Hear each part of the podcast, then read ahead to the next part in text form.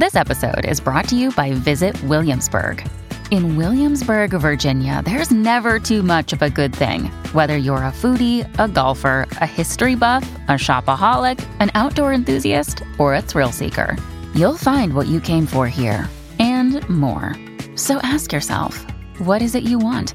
Discover Williamsburg and plan your trip at visitwilliamsburg.com. Ci sono persone che non esistono e che però lasciano una traccia nella storia. Non si tratta direttamente di personaggi inventati in romanzi, opere teatrali e simili. Certo, magari poi riappaiono anche in opere d'arte più strutturate e anzi è lì che trovano consacrazione e rinomanza.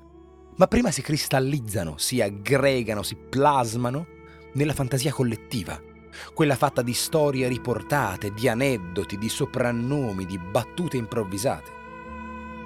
Io sono Giorgio Moretti e questa settimana raccontiamo, abbiamo detto, le parole esplosive della politica francese. Oggi, sciovinismo.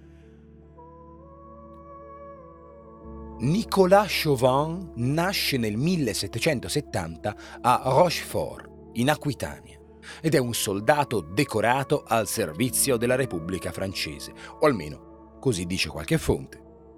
In realtà, quando lo incontriamo nell'opera teatrale di Charles-Théodore Cognard, La coccarda tricolore del 1831, è un soldato della campagna con cui Carlo X conquisterà l'Algeria proprio in quegli anni.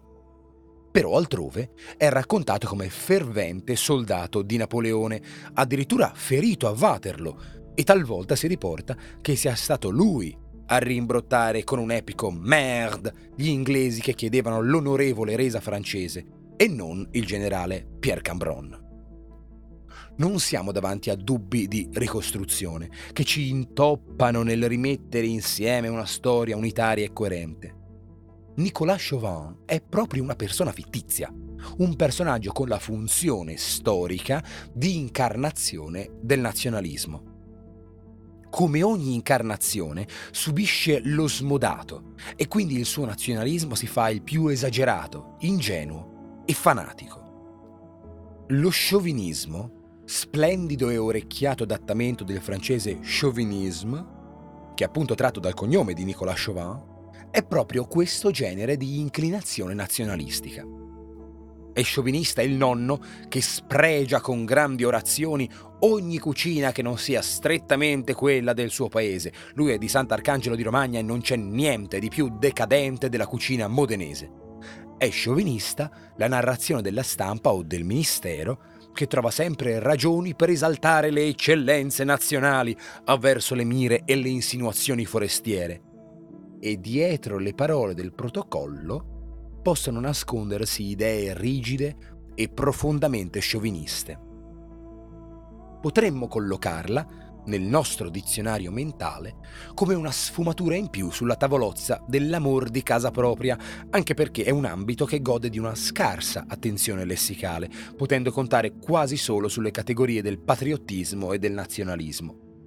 È un attaccamento che proprio con i nazionalismi ci sembri mostri un suo estremo, ma lo sciovinismo ne è la frangia più esasperata, quella priva di ogni profondità di pensiero, assolutamente invasata e tonta, perfino settaria, come si immagina sia questa evoluzione popolare della figura millenaria del soldato fanfarone, che in latino era il miles gloriosus. Chauvin non è semplicemente un personaggio inventato, è una maschera Va notato che se in italiano questo termine è rimasto nella sfera del nazionalismo, in altre lingue gli omologhi di sciovinista possono riferirsi anche ad altri casi in cui un gruppo si considera migliore di un altro. Ad esempio, in inglese il male chauvinist è il maschilista. Attenzione alle traduzioni. Mi auguro che questa settimana di parole al calor bianco di ascendenza francese vi sia piaciuta. Per scriverci podcast-upag.it. Passate un buon fine settimana. Ci sentiamo lunedì. Ciao!